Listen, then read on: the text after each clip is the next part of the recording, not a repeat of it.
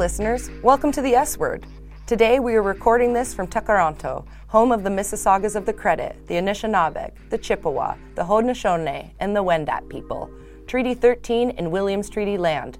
And remember, reconciliation means acknowledging genocide and taking action to end colonialism. I'm your host, Megan Christou. And I'm the producer, Amelia Garska. Together, we represent OPSEU SEFPO Young Workers. We are bringing issues that affect young workers to the table to discuss, analyze, and strategize. Today, we are discussing precarious work with Ahmad Gaied, Secretary Treasurer of the Ontario Federation of Labour. Ahmad was first elected to the OFL's executive in 2015 at the age of 33, making Ahmed the youngest officer in the history of the Ontario Federation of Labour a proud member of the Muslim community and a worker of color. He's Libyan Canadian. He is an ardent supporter of grassroots and worker led initiatives, assisting uh, and organizing non union workers so they can benefit from unionized uh, representation. Ahmad began his trade union activism as a chief steward at his No Frills store in 2003 and rose through the ranks to the position of member engagement representative for the UFCW Canada Local 1000A. Ahmad, thank you so much for joining us today. Um, I want to begin by asking you uh, your very first job that you have that you want to share with us. And we're going to start from there. Right on. Well, first of all, thank you so much uh, for having me. Uh, I'm really excited about this podcast. You know, it's uh, one of the first, I think, of its kind here at, at OPSEU for young workers, right? Am I mistaken? You're right. This right. is the first one. right on. So I'm, uh, I'm, I'm very honored and humbled to be included as part of this uh, podcast and conversation. But, um, you know, one of the first jobs that I've had uh, was working in a grocery store. Um, and uh, I worked there for a number of years as a, a younger worker, a, a student you know, um, I got that job thinking it was going to be a short-term job to put me through university, and um, yeah, I, I, worked in one of Canada's largest grocery retailers, and um, the rest is history. I, it was a unionized job. I I worked that job. I switched locations at one point you know, I got new management, and uh, the new management there um, started doing things that were strange to me. Mm. You know, taking away uh, hours that belonged to me. Mm-hmm. Uh, and as a young worker, like, I had um, bills to pay, I had school to save up for. We know what the cost of post-secondary education is. Um, you know, that's one of the things that really impacts young workers. And um, you know, I didn't think it was fair that you know less senior people were getting shifts that I was available for, and um, so, you know, I, I put in a complaint. The manager didn't really like that. Mm-hmm. But, uh, you know, I brought it up with the manager thinking that's the best way to do it, mm-hmm. not knowing too much about, you know, uh, trade unionism or anything about my union really. Mm-hmm. You know, I really didn't participate at that point. And I, um, you know, the manager told me that uh, he wasn't going to give me the shifts mm-hmm. that belong to me. Um, and it's actually my union's fault why he was doing that. and I was like, the union? Who's the union? What do you mean? They give me their number, right? so I ended up uh, I ended up contacting the union, mm-hmm. um, and uh, I called my rep. Gave my rep an earful, like, "How dare you take away my hours?" And you know, uh, you know, I, I love that rep. They had a lot of patience with this young worker, right? Um, called that rep, and uh, gave uh, gave uh, that rep an earful. The, the rep took the time, uh, used it as a teachable moment for me. Nice. Um, to let me know what being part of a union means. Mm-hmm. Uh, to let me know that the uh, the union was actually like I was the union, and like exactly. Uh, you know he's he's on my side, the union's on your side, and um, you know he went to bat for me and you know I ended up getting uh, you know what was owed to me and what belonged to me, and and and I was made whole. Yeah. Yeah. So do you think that because of that interaction with the steward, that's actually probably what sparked your interest in union involvement? I think it's one of the things that that actually sparked my involvement. I mean, when I look back at my own family's history, uh, my father struggled with precarious work himself. Uh, you know, he, he was an immigrant to this country.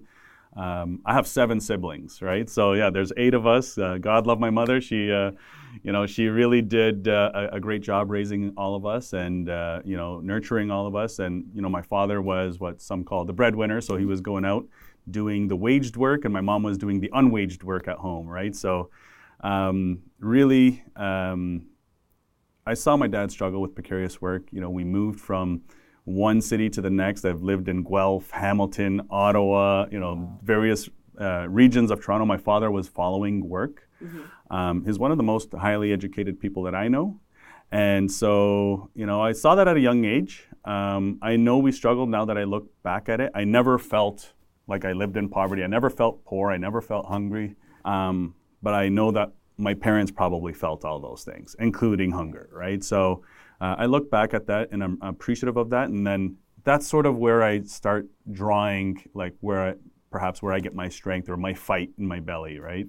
Yeah. Um, that's one of the first things that I think sort of sparked that. But having that experience with my employer mm-hmm. as a young worker, where you know they're taking away hours from me, I think that is probably like sometimes it's funny. We got to thank bad employers right? Oh, because definitely. sometimes they create sometimes they create the best activists, right? Yeah, exactly. So I think that's those two things are probably uh, you know led uh, me to uh, you know become who I am and become an activist, become vocal, become a shop steward eventually, and a, mm-hmm. a leader within my workplace. So, what did that look like, becoming a shop steward? How many years were you working uh, until you decided to finally become a shop steward? Yeah, well, it, it's kind of a strange story because I, w- I don't think I wanted to become a shop steward. It was mm. sort of just like thrust on me. Yep, right? I think that happens to a lot of us, yeah. right? So, you know, um, going through the experience that I went through, um, and then I learned more about the collective agreement. You know, my rep at work took the time to educate me.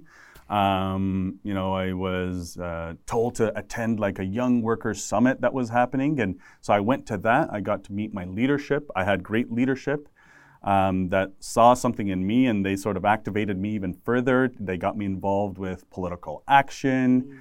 And so I got to do things like, you know, work on e- e- election campaigns. At that time, unions were able to sort of provide some personnel to work on uh, election campaigns and, and pay for it. And um, so I was working on campaigns uh, provincially and uh, in the workplace, a lot of people would have issues mm-hmm. and they would be like, oh, you know, I don't know what to do about this. And just like when you talk with a colleague or friend at work, it's, oh, you know, you should call this person, call our rep. They'll help you with this. They helped me. And it was kind of like, you know, one of those like uh, feel good stories of like, hey, they helped me. They can help you too. And so quite often, um, you know, my union would see that. And they were like, you're already being kind of a shop steward. You're already telling people about the collective agreement. You're already, you should become a steward. And so I think the combination of going to the Young Workers Summit, mm-hmm plus you know me learning through my rep what uh, you know my union meant to me and to the workforce i think that's sort of what activated me as a young worker. I think it's pretty amazing that your union was actually able to kind of point out that you already had some of those leadership qualities and bring you into the fold. And i think that a lot of um, unions can miss that because young workers are so precarious. So I think it's pretty amazing that you got set up into a pipeline to sort of become a leader. Um, so we're going to skip ahead to um, getting your OFL position. Uh, can you tell us a bit about that journey? Yeah, absolutely. Um, well, I mean, you know, once I was activated, I, I ended up, you know, doing a lot of things within my local. Again, I worked in political action.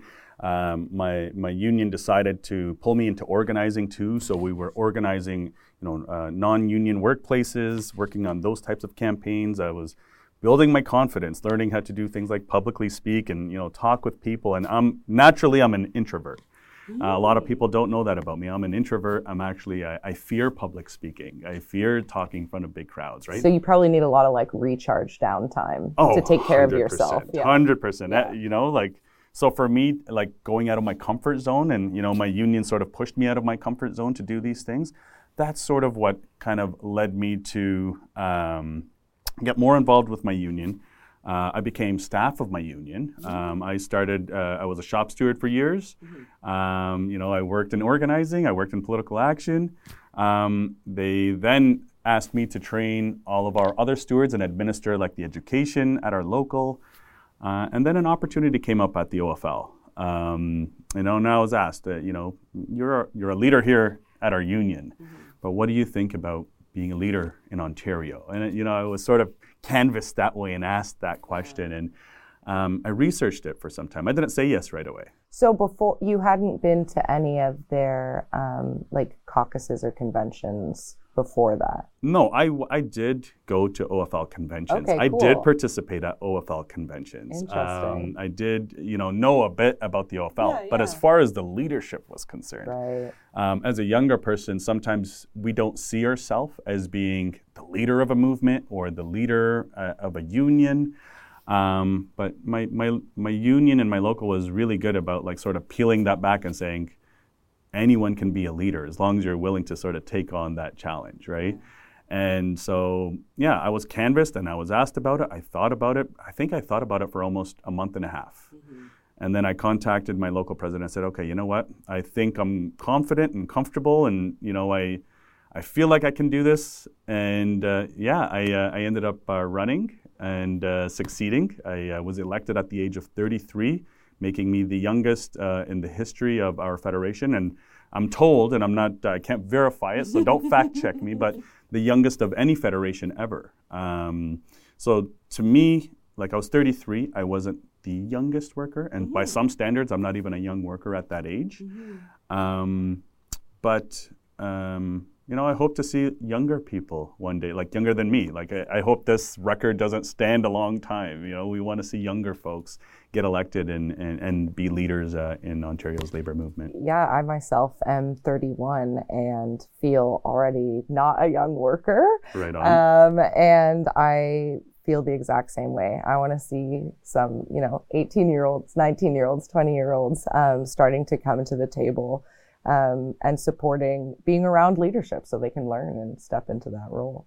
Um, when you became a part of the OFL, um, that's that's like a big career change. You know, like you're now um, a whole province and not just a certain type of union. So not just public sector, but also private sector. Was that a big learning curve for you stepping into that role? Or did you feel like you were meant to be? Right, right, right. No, absolutely not. I, uh, I never think I'm the smartest person in, in the room. There's always something to learn. Um, there's a learning curve. There's the learning curve still there today. If you're not learning something from your job uh, each and every single day, then you're probably in the wrong, you know, field or the wrong movement, right? So no, absolutely. I, um, you know, as you know, the years progressed. I've been at the OFL a, a couple of years now, and um, I always feel that there's new things to learn about the differences between public sector and private sector. There's different challenges, but there's also the same challenges, right? You know, privatizing uh, our public assets and resources, and um, you know that affects directly people that work in the public sector. But who are the folks that benefit from you know public assets and resources? It's not just the folks that work in the public sector; it's people that work in private sector too. I come at I work in a grocery store, but if I get ill, you know I rely on the healthcare system. You know I re- rely on educate the education system, and so like you know privatizing any of those things and any of those sectors, uh, you know it's, it's it's something that we're we're sort of all impacted by it. We're in it together. It affects us all. So you know, learning to sort of draw the correlation, but also learning like there's some differences as well, right? I mean, at this point, I feel like grocery stores should be public service, but here we are. Um, so, in your role as OFL, you talk a lot about obviously engaging young workers and also, um, you know, it's obvious to me that you want to organize the unorganized. You want to organize workers um, into unionized workplaces. Um, do you have uh, like exterior activism then that you're participating in outside of your OFL role? Um, well, at this point, um, you know, being at the OFL, we're like the umbrella group. We think about some of these uh, challenges and issues uh, as big picture. Mm-hmm. You know, when I was at my local, I was out canvassing in workplaces, speaking to members directly, um, trying to, um, you know, tell them about the benefits of joining a union. Um, now I work. I still I consider myself an organizer, um, and but we do uh, the way we organize is more of um, lobbying the government to make sure that we have easy access uh, to unions. You know, workers that are going to make this change shouldn't go through you know hurdles and and and you know have difficulty in, in terms of joining a union. It's something that's protected uh, under the Charter of Rights and Freedoms, right? You know, uh, being able to access a union and join a union um, but why does it have to be so difficult in Ontario? So, you know, I'm tackling it from that angle of, you know, uh, making sure that, you know, we push governments to uh, have labor law reform that makes it easier to access a union. Like, that's a big pillar of, like, what we want to see here in Ontario.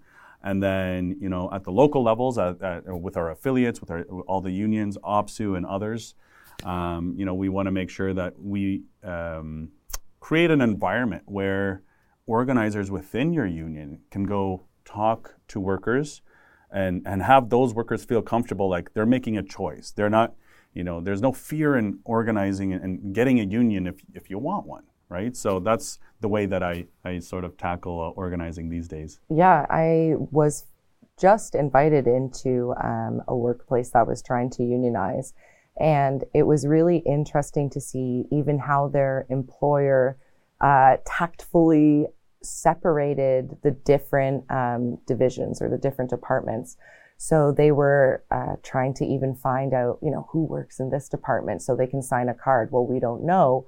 We get laid off every time they come in, and when they get laid off, we come in. Wow. So it was a really interesting breakdown of how they were trying to even connect with each other. And I think people don't realize how much work it takes, like on a personal, emotional level, to connect with your fellow worker, yeah. to just get them to sign that card.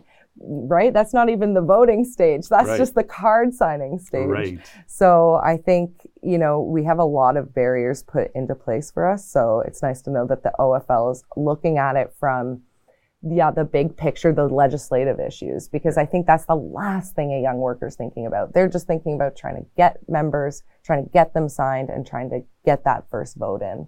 Exactly. So I think exactly. that's really cool. Listen, I, I, wish we lived in an Ontario where you know card check certification was a reality, right? Like as soon as you decide you want to join a union, as soon as you have the majority of the workers in that workplace signed up, you're unionized. You don't go through another unfair vote. You know what I mean? Because we've seen it all. Like you just uh, you know described some situations in your workplace and the challenges of trying to connect workers. Um, you know, when I was an organizer, you know, speaking with workers, like, you know, perhaps you know the employer finds out you're doing this organizing drive and they start hanging banners up at work like vote no, you know, union no, and like these are people that have power over these workers and they're sort of telling them what to do and there's a fear and they have these one-on-one meetings and you know they start telling them things about like how to spend their money. It's like, well, you didn't care how we spent our money before, right? What little money you paid us. And we're, we're joining a union. Sometimes it's not about money. Sometimes it's about respect. Sometimes it's about scheduling. Sometimes it, it, it's, sometimes it's just like the employer takes it for granted and thinks it's all about money. It's not about money. Sometimes it's about respect. I, we, um, I remember organized uh, a movie theater and the workers there um, weren't making a lot of money per hour but it was about scheduling and respect. And that sometimes means more than your bottom dollar. I just want to come to work. I take pride in the work that I do.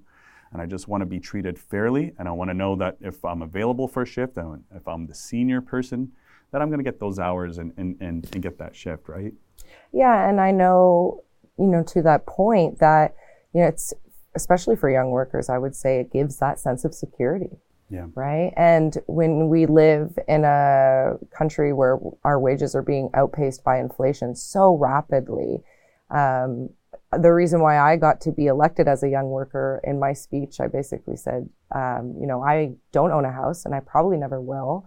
I don't even own my own car. I have no assets, but I also have nothing left to lose. And that's why I wanted to fight and become a further part of the union but I knew that the union at least had my back for security, so I wouldn't lose my job uh, while I did all that activism for the union. And I think a lot of other young workers are in the exact same position. They don't own a house. They probably never right. will.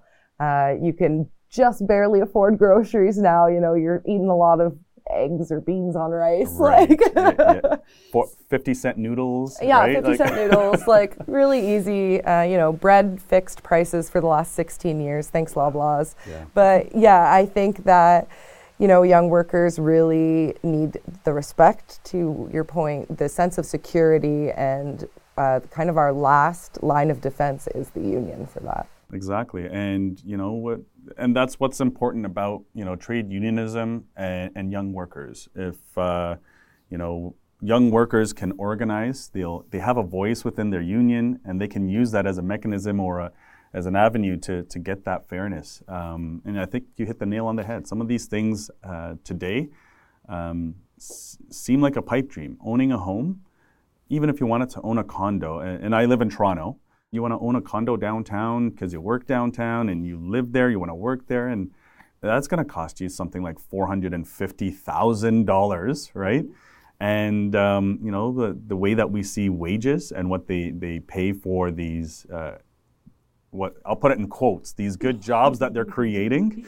Um, they're creating a lot of like minimum wage jobs, right? What kind of jobs um, are being created? Uh, they're not necessarily high-paying jobs that, you know, you can buy a home and own it within, you know, five to ten years. You'll probably be on the hook for 30, 30 plus years um, trying to pay something like that off, uh, making the, the wage that they're going to pay, right? My young worker friends like to say the ones that have been able to buy a house that they don't own the house, the bank owns the house. So, well, the, that's not far off from the truth, right? Yeah, so. exactly.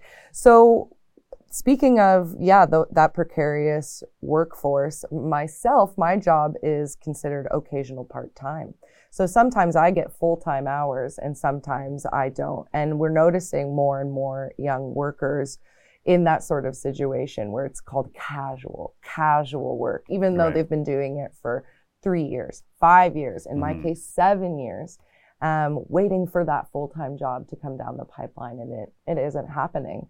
So, how do we engage, um, or how do you think we do engage precarious young workers in casual positions, workers that don't know where their next paycheck is coming from, even within the union, because more of these unit bargaining positions are becoming casual. Exactly. And I mean, the word casual, it almost sounds like a positive word, mm-hmm. right? It's like, hey, you got there's a casual job here that you can have. Yeah, like, you have a bit of free time, you can work. Yeah, why not put in a couple hours, right? You just need 10 hours a week, right? And it's just like, there's nothing casual about your life right? I mean, you have bills to pay. Uh, you might be in college or university. You might be picking up a trade. You, like everything costs money. The you know inflation and the rising cost of food. Um, you know, if you have a home, whether you rent or own, both are expensive. It doesn't matter like how you pay for it and if you own it or not. It's rent is ridiculous. Uh, owning a home and paying a mortgage that's ridiculous.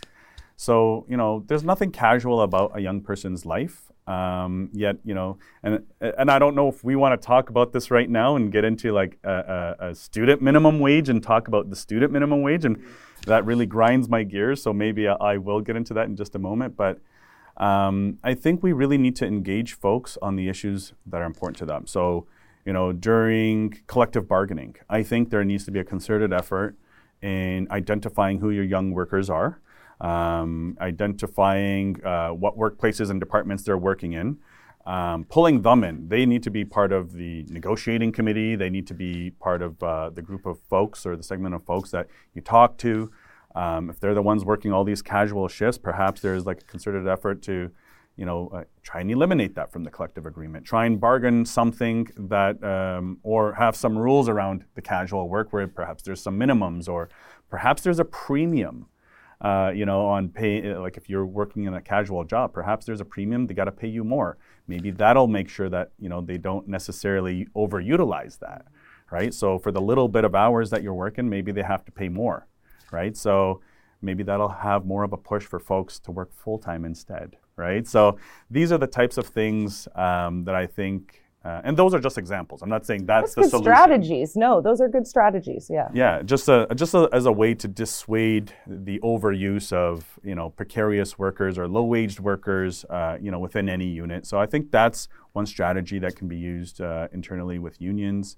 Um, you really have to put a young worker lens on you know what the workplace looks like and and take feedback um, and really push for that and activate people. Give them the opportunities to get involved. Um, let them uh, if they haven't found their voice yet give them that space to find their voice right? Um, and even within the union um, perhaps create an environment where they they can support young worker spaces. Uh, perhaps young workers want to do a podcast right? and and uh, you know, it was it was you know maybe that's one thing that uh, you know you can connect with other young workers and uh, inspire them or connect with them, get them involved, get them excited about something. Um, just I think that's uh, you know the way forward or the strategy on on how you can activate folks. Yeah, and I mean further to that point, I think then what becomes really important is succession planning for those precarious workers. So at this uh, idea, I guess I'm thinking about like the strength of the union itself mm-hmm. and the union moving forward. Um, I mean, there's been, you know, there's obviously competing news sources. Unionization is declining. Unionization is on the rise. Right. I think overall, you know, CBC reported last year that Collective action appears to have given way to individual moves to improve compensation. So, a declining union, union density in Canada. And I think that's a fascinating point of view because, I mean, it is true. I do find that a lot of workplaces can lose their bargaining unit positions, mm-hmm. either through people, more managers being created, yeah. or um, positions being eliminated through attrition. So, someone retires out of that position they don't feel they need to post it. The duties get split up. And as our work lives become more um, demanding, as our home lives become more fiscally demanding, um, I'm always curious to see how the strength of the union will continue forward when more and more precarious workers are in existence. The succession planning for unions mm-hmm. um, involving that. Any thoughts and ideas? Does the OFL have like a 10 year plan? Like, I'm always curious how the Federation uh, of Labor's, uh, you know, NUPGE, the National Union of Public General yeah. Employees, uh, the Canadian Labor Congress. I'm always curious if they have a sort of, yeah, like a four year plan, a 10 year plan. Like, right. Well, I think that starts with, and I don't think any plan can be created without hearing out young workers. And I think it starts with having young worker committees. I know, for example, OPSEU is one of the unions that I know out there. You're on the right track as far as having young worker committees and regions where folks are um, coming together to talk about the issues that perhaps affect them regionally in th- those workplaces, and then you know you build a strategy on that. And I think that also builds uh, the strength of those young workers. Um, but I, I, don't buy the premise that you know uh, unions are, are are weak or there's no there's no reason for them moving forward like wages are on the rise. Like I, I don't believe like there's a lot of great employers out there that are just willing to provide you with a, a great pension and you know full benefits and a great wage. Um, so there needs to be a fight back. I think recently um, last November I'm sure you've heard the uh, the words uttered, general strike, mm-hmm. right? That was a big one, um, and a lot of people came together. Um, you know, members of CUPE, OSBCU, uh, to their credit and to the credit of the entire labor movement, we came together. Uh, many young workers involved in that fight back as well.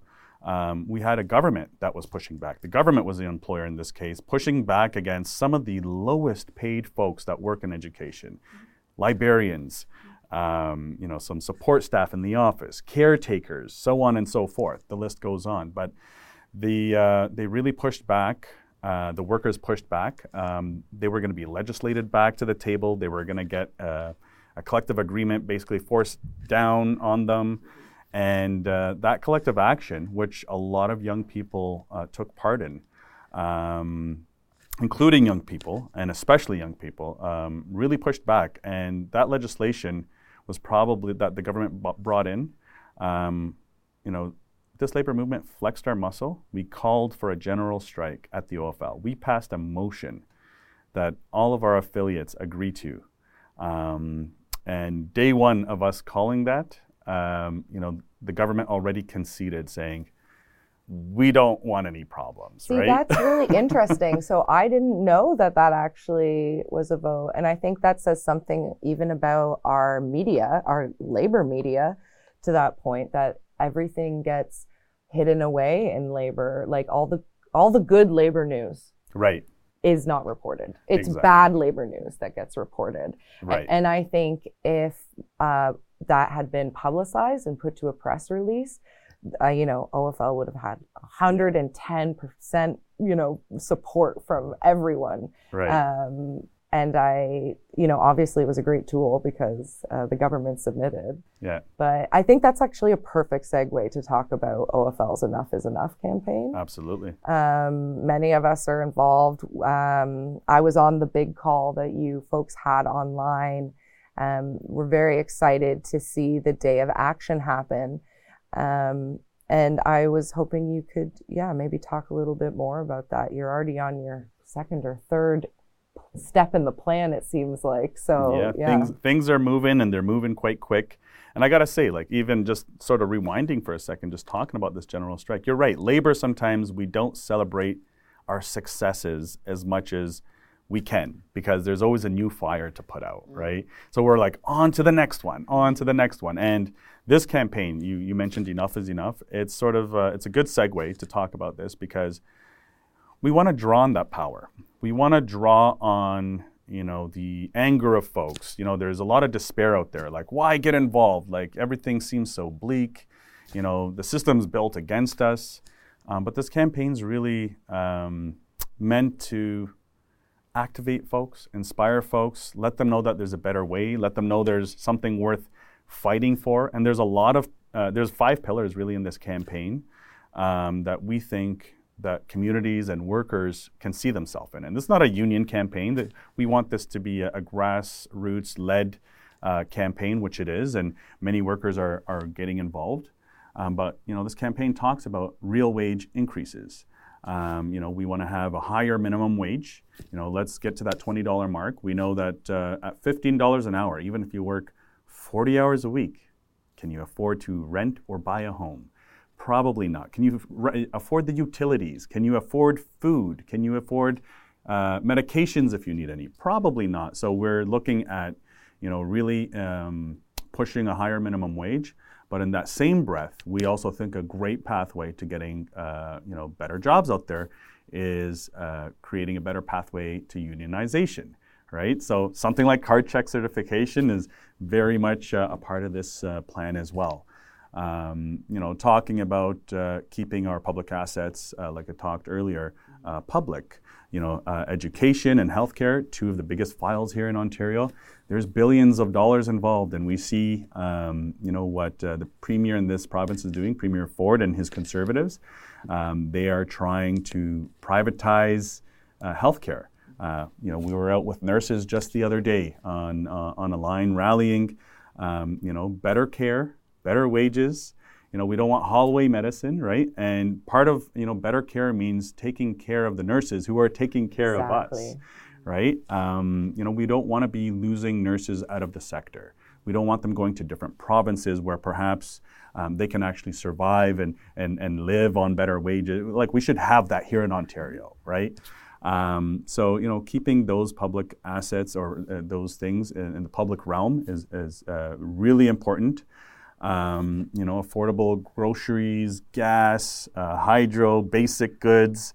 That's another pillar, and I think that affects everybody.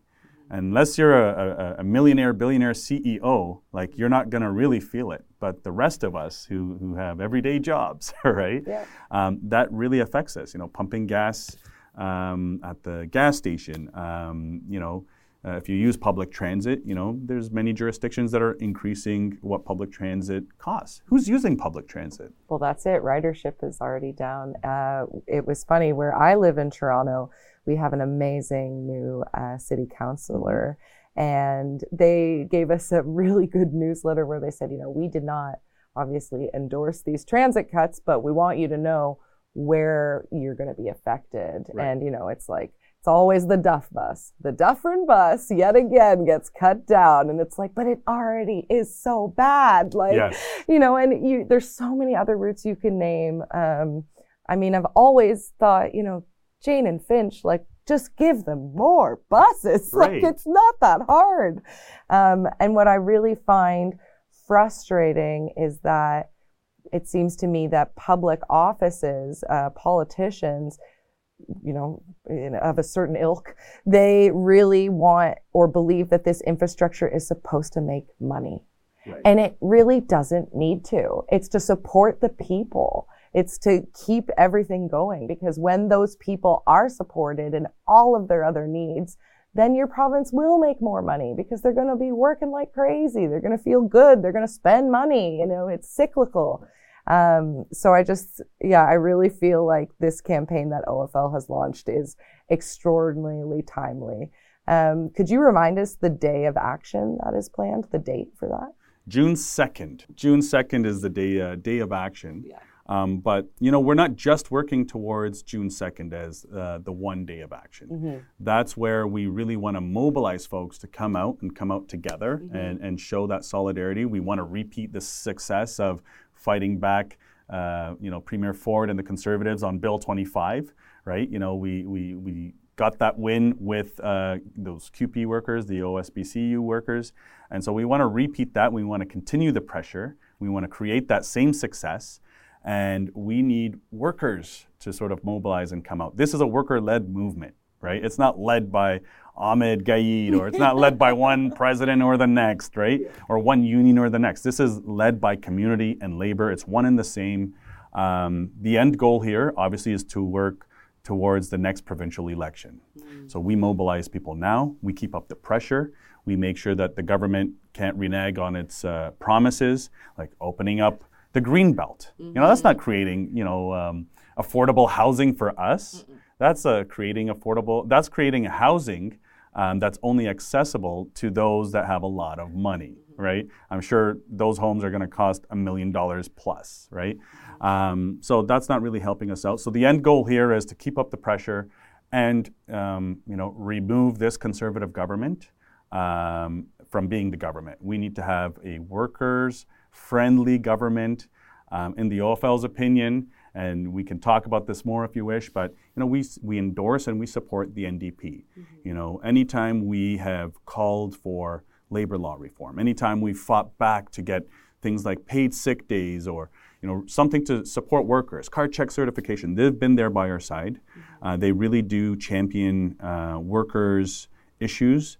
Um, and they really are a worker party. So that's why we're always, uh, you know, championing the NDP, and they champion our issues. Um, so the end goal here is really to remove Ford from power, uh, Premier Ford, um, and get uh, a government in place that's uh, really going to have our back. Now, on the OFL Zoom call, y'all were like, let's, you know, how many people do we think we can see in the streets? 10,000, 20,000? And I think it's interesting that uh, the OFL endorsed the idea of a general strike and then we're doing a day of action. So we're sort of building that power Right. building that capacity. Um, the last action we ever had in Canadian history, where more than a million workers walked off the job, um, was in 1976. And that was in protest against wage and price controls imposed by the federal government trying to combat soaring inflation. Wow. Hmm, Hmm. these, these things feel all very familiar yet again. Right. And uh, I wonder, you know, is the is the idea of a general strike in the pocket of political action to sort of oust Ford from office? Well, that's a very interesting question that you've asked. And um, I don't know that I can answer it, but I know who can. And I think it's workers here in Ontario. The last time we called a general strike, and like I said, this labor movement in Ontario flexed our muscle. And, you know, that Bill 25 was like, you know, the shortest lived uh, bill here in Ontario. It lasted a weekend, basically, right? Um, workers are the ones that pushed that movement and pushed uh, leaders to come to the table and say, we're calling for a general strike. So to answer your question, you know, again, it's not up to one leader or the next or the next to say, we're having a general strike because I said we're going to have mm-hmm. one. It's going to be a worker led movement. If workers are leading us to a general strike, mm-hmm. then we're going to have a general strike. Mm-hmm. But we have to have the workers push and organize and mobilize to get there.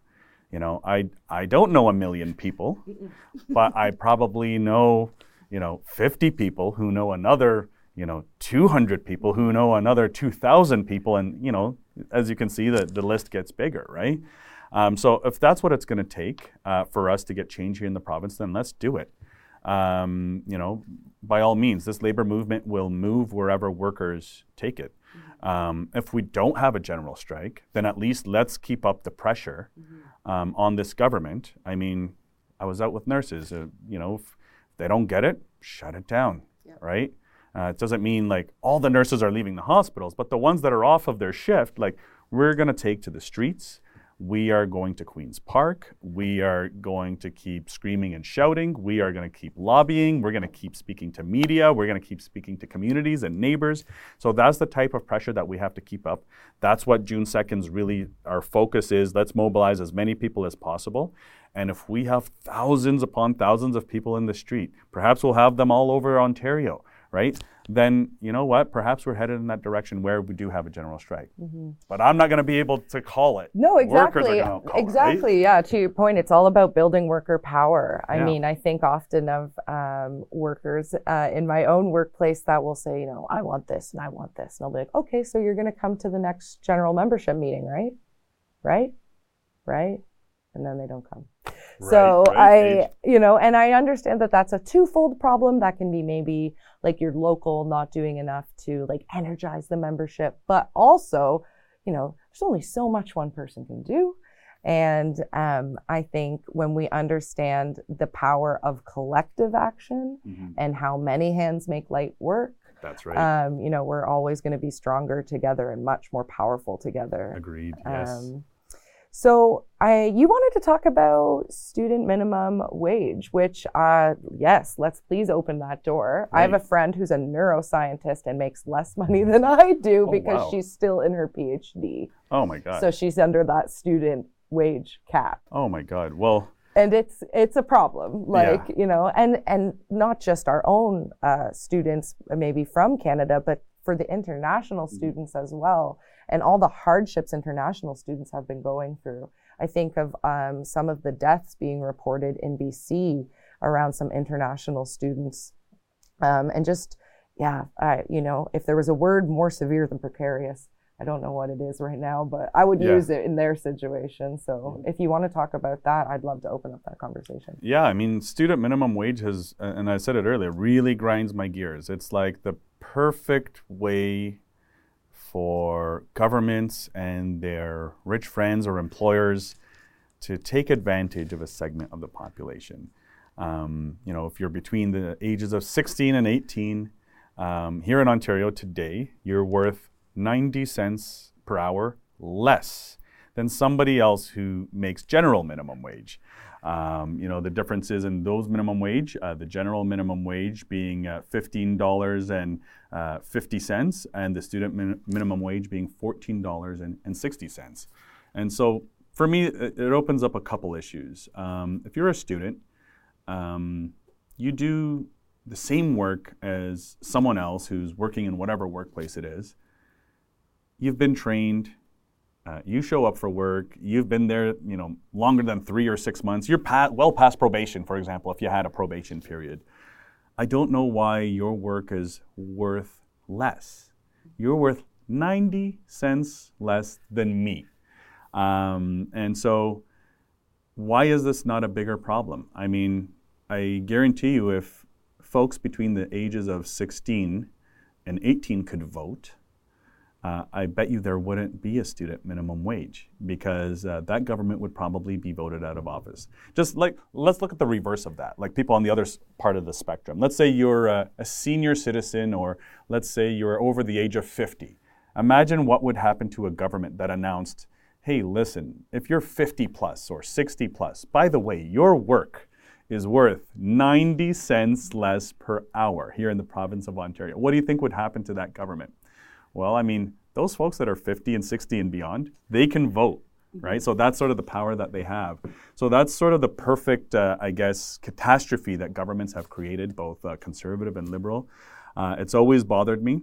Um, and by the time um, you hit, you know, 18 years old, you're probably going off to college or university.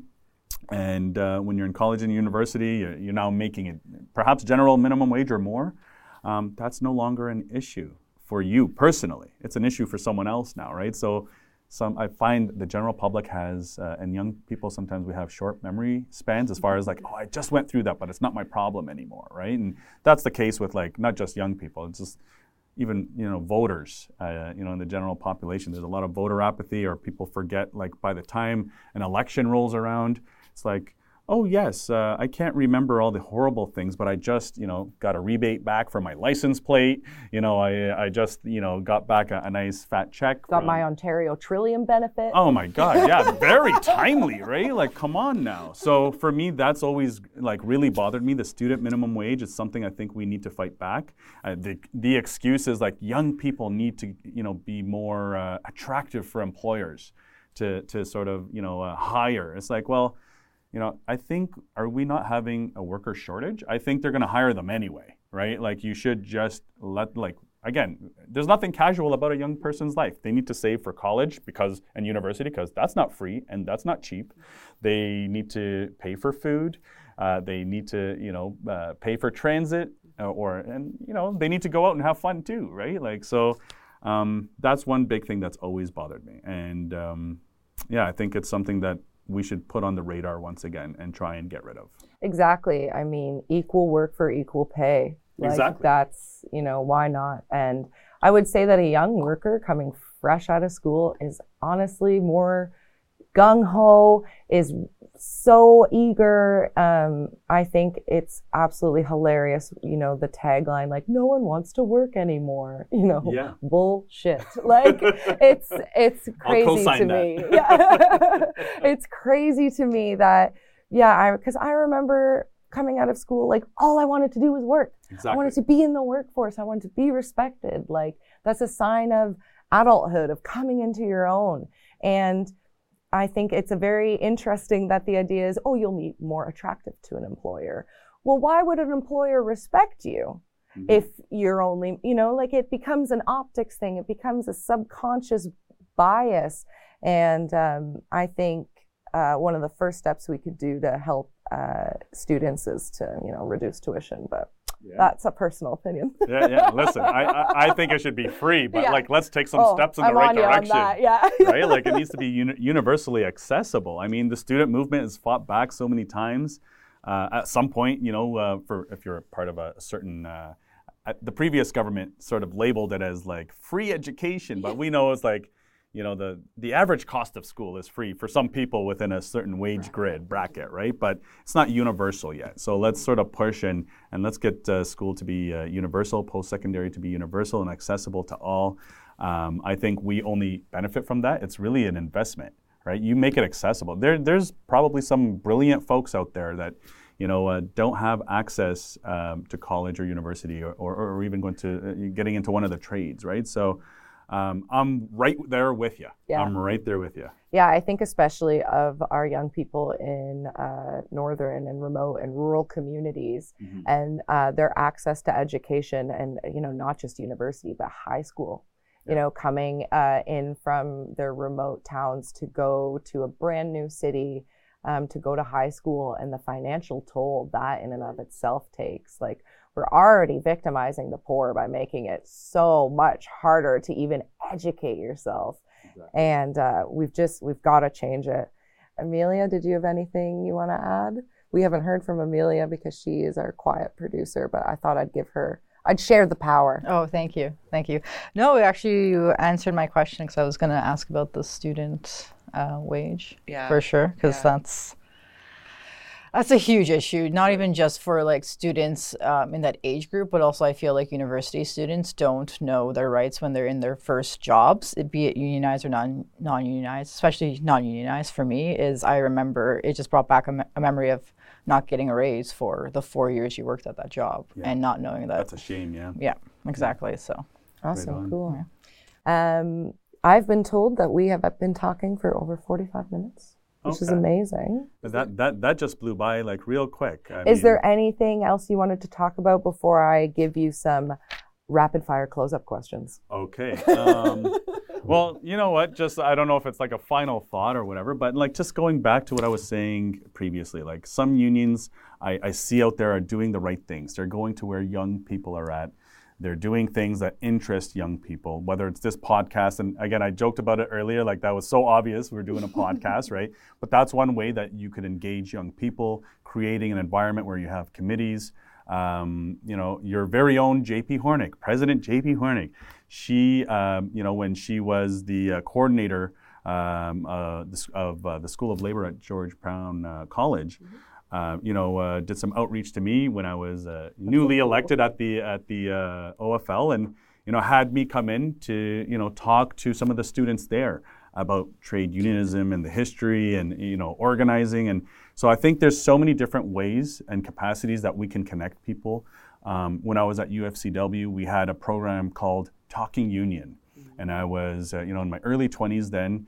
Um, we would go into high schools and talk to students about what organizing is and what a union means. And when you ask, you know, a young person, you know, what what's a union? The the first two things they'll say is like strike or like, you know, something that sort of has a negative connotation. Not that going on strike is a negative thing all the time, but um, but th- that's usually the word association that, that comes to mind. So I think uh, your union's on the right track and the right path. Your Young Workers Committee is on the right track uh, in, in doing this type of outreach.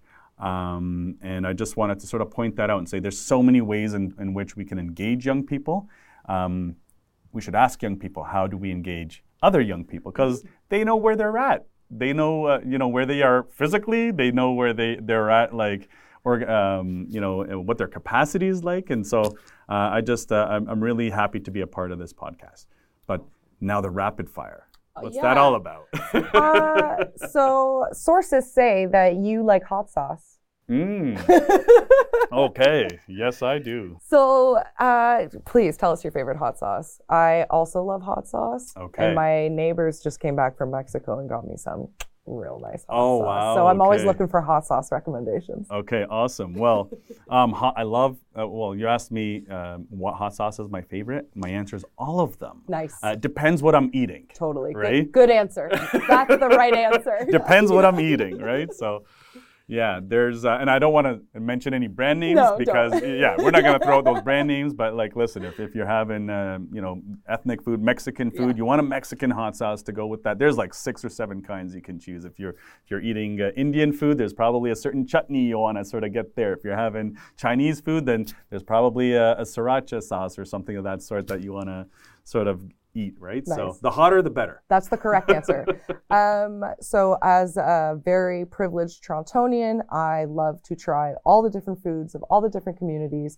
I was originally born in a rural community, uh, a very white town, and right. one of my favorite things of Toronto was eating as much food as I possibly could. So, Libyan restaurant me- recommendations. Oh wow, that's a hard one. I know. We're such a small community. We're such a small community. Um, I'll be honest, I don't know of one. So your mom's kitchen. My mother's kitchen is the best okay. place. Okay, good. But it's not a restaurant. But you know what? I don't mind sharing her food. Right? It's it's she's a really good cook. But at the end of the day, uh, I wish there was a lot of restaurants I can go to. But uh, we're we're missing on the map. Okay. Well, no, that's good to know. We need to we need to find some Libyan restaurants and, and, support them. Um, last question. It's a really easy one. Go for a hike or read a book go for a hike. I'm an outdoors person. I love hiking. I love camping. I love nature. I live in the, the east part of Toronto, like in Scarborough, East Scarborough, the Rouge. Um, you know, there's nothing better than taking a 40 or 50 minute walk through, you know, the, the Rouge. Um, you know, whether you're walking by the river and seeing salmon swim up the river, uh, or whether you know there's rabbits or deer or, or fox in the area, it's so beautiful. I, I love uh, I love the outdoors. I love nature. So definitely uh, take a hike. Awesome. Yeah. Thanks so much. First podcast recording success. Yes. There you go. Thank you. Yes. Woo. Thanks, listeners. Please reach out to us because we want to hear from you, our union siblings, and our community comrades, so we can learn and grow together. Let us know what issues you want us to explore. This is a conversation, and we want your participation. You can email us at youngworkersopseu at gmail.com. Follow us on Instagram, Twitter, TikTok, and Facebook. All the links can be found in the podcast bio. And please share and subscribe. See you next time.